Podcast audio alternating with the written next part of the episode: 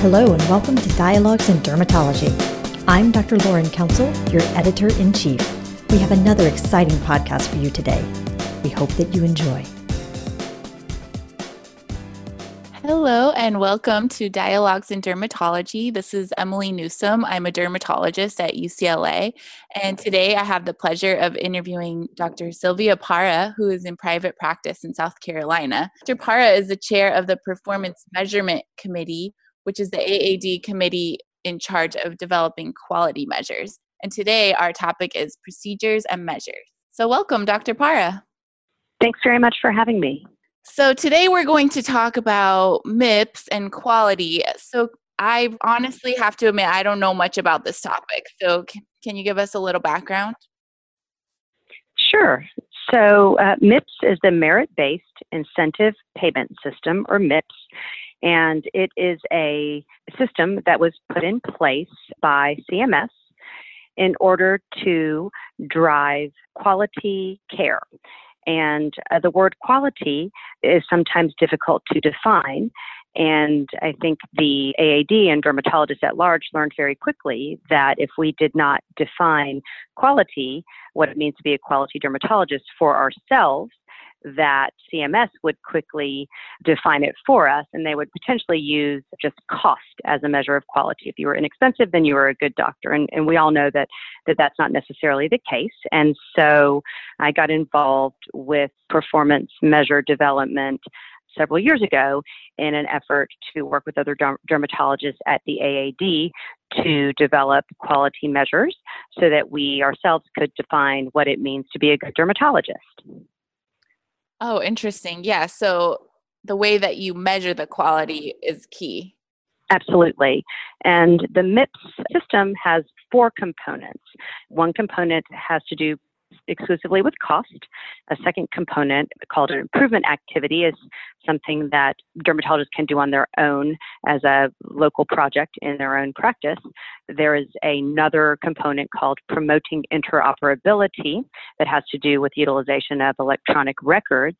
And then the fourth component that we are most involved in is the quality component or quality measures. Okay, so how do you go about figuring out how quality should be measured in dermatology? This is a, a, kind of a challenging and lengthy process, but the way that we do it at the AAD starts with doing something called a needs assessment. So the Performance Measurement Committee sets up a work group to do a needs assessment, and those dermatologists are charged with looking at gaps in care, reviewing recent publications like the burden of skin disease that comes out periodically, looking at what the AAD and dermatologists are doing as far as guidelines, and looking at just kind of hot topics. What are controversial topics? What are things that we are doing well? What are things that we could be doing better?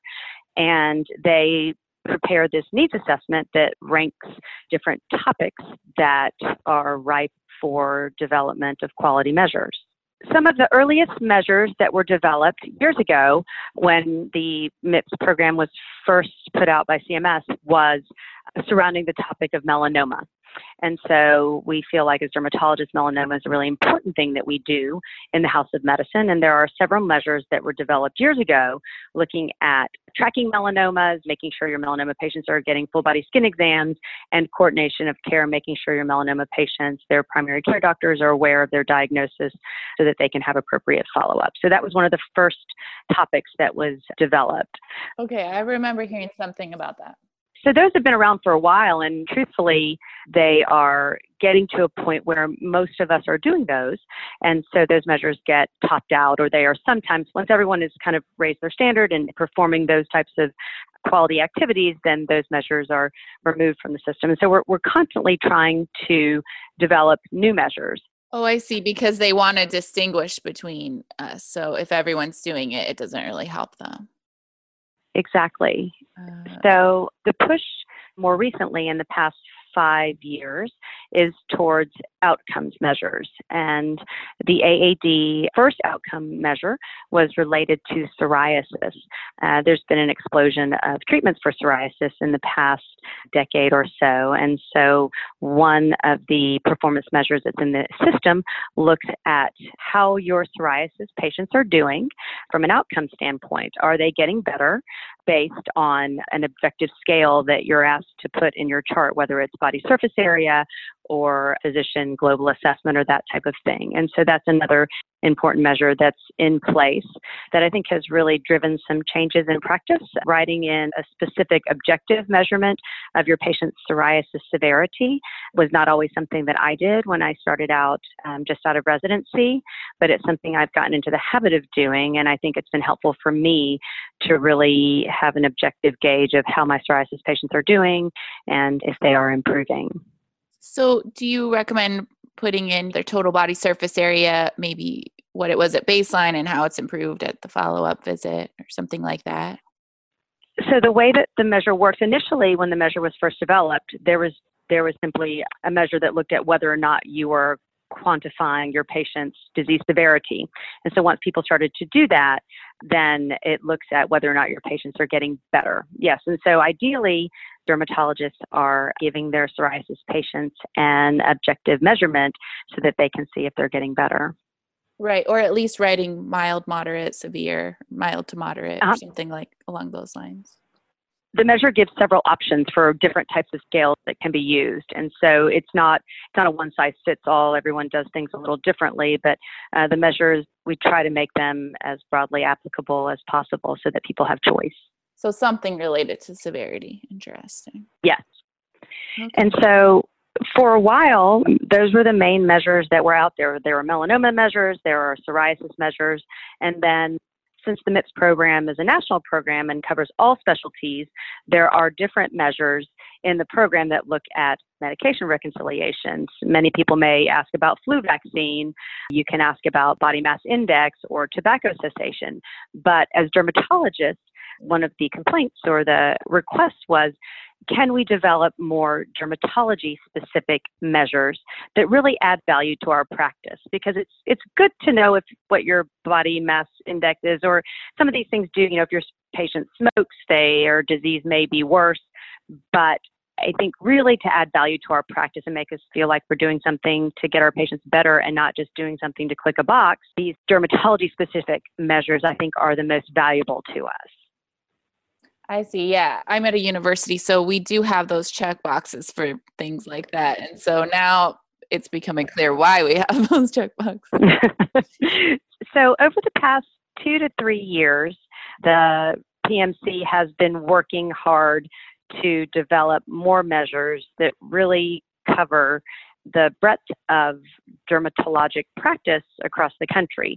Some people do exclusively surgery, and so over the past year or two, there have been several surgical measures that have been developed. There are measures for general dermatologists looking at not just psoriasis, but some patients with dermatitis and looking at itch severity, another thing that you can quantify for your patients with dermatitis or psoriasis, looking at quality of life. And if some physicians are interested in kind of assessing quality of life for their patients, there is a measure that encourages you and gives you credit for doing that. And there are even some measures for people who do exclusively dermatopathology. Oh, great. So, just for a practical tip, what's a good quality of life measurement? Specific quality of life measure, and, and all of these measures are detailed, and you can see the actual measure on the AAD website. So, this measure gives a specific quality of life questionnaire that is three questions that is based on the Skindex Mini.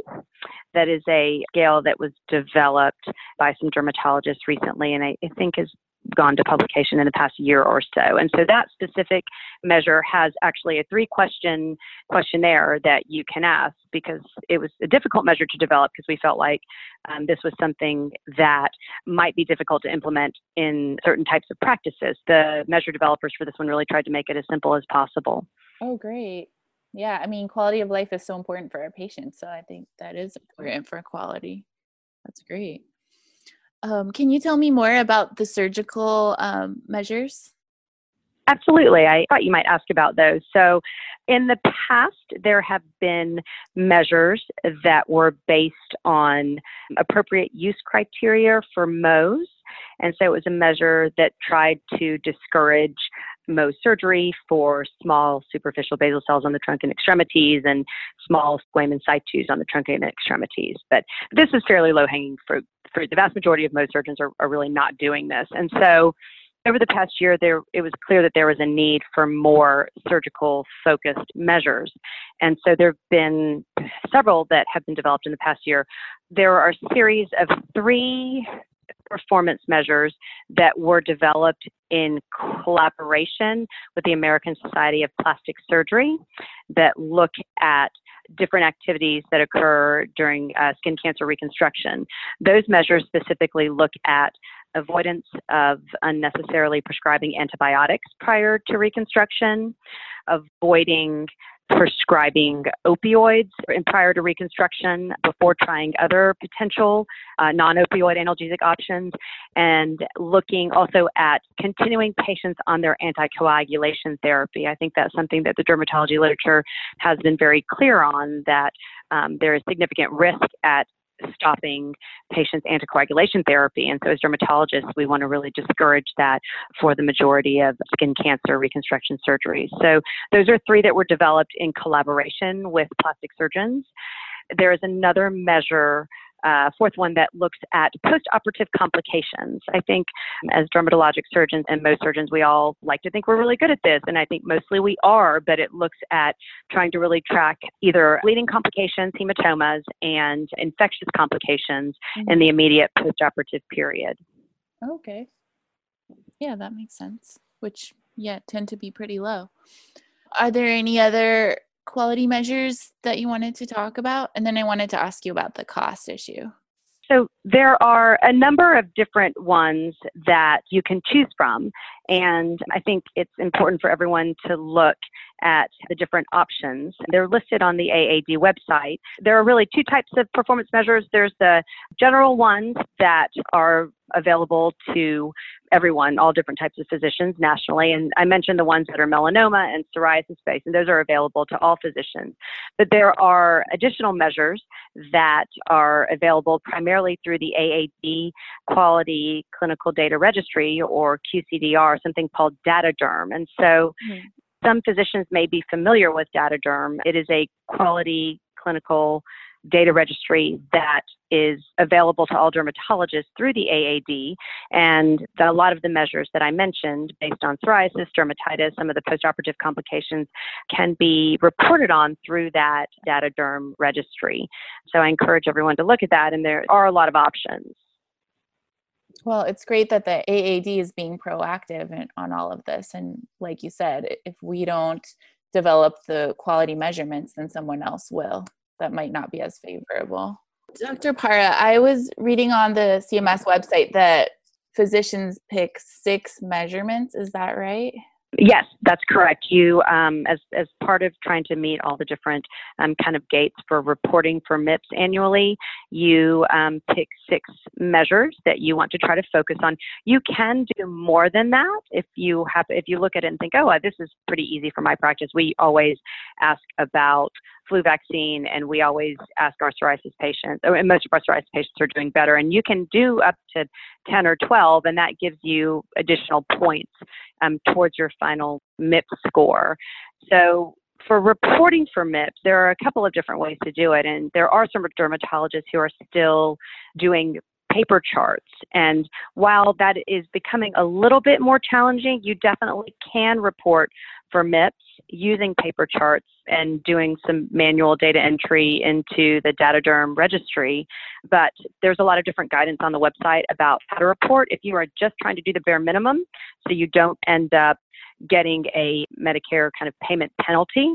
The AAD kind of guides you down what you need to do to make that threshold. But for practices who want to take a little bit of time to do this, I think it is pretty straightforward to be able to report on some of these quality measures and actually possibly get a payment incentive or a percentage of your Medicare collections as a bonus for doing a few of these things. So six is the bare minimum, and you can actually do more, and it can help you towards that payment incentive. I see. So basically, you need to pick at least six measurements to be kind of get the average payment, and then if you pick more, you might get higher payment. And if you don't do it, then you might not get as high of a payment. Yes, and I think you really you, you even by picking one or two, you can meet that bare minimum threshold and avoid any kind of penalty. Which is, you know, everyone has a different goal with this, and I think there are different ways to do it, and you have different options related to that. So this is super important, especially for a private practice dermatologists, so that they can get reimbursed appropriately. Absolutely. You know, a lot of hospital systems and academic centers do this as an entire multi specialty group and that kind of thing. So, dermatologists that practice in that setting may just notice they have to click a box about flu or click a box about advanced directives, and that's the extent of it. But for those of us who are in private practice, we are usually kind of doing this on our own. There isn't a lot of infrastructure set up for it. But I would encourage people, even in small private practices, um, to look at this. And particularly if you have electronic records, then there's no excuse. You can do this pretty easily. And even if you have paper records, there are ways to do it. And hopefully, with the help of staff members, you could do it without too much pain. Okay, so it sounds like really the takeaway is that the AAD has resources and we can visit those in order to fulfill these requirements and figure out Absolutely. what's going to be the best fit. Absolutely. They they are very responsive with this and, and any kind of questions that you have. They have great resources on the website and then they mm-hmm. have staff members who are dedicated to answering questions on this type of thing and have always been very helpful when I've been reporting with my practice. Oh, great. That's great to know. Well, I really appreciate it. Do you have anything else to add about quality or measurements? Yeah, I, I, encourage people to learn a little bit about it. I think it's not quite as painful as you might expect. And my hope is that it could actually add some value to your practice.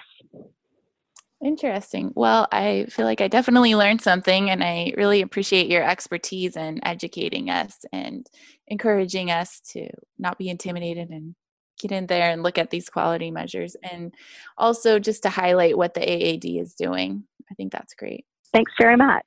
Well, this has been a great Dialogues in Dermatology.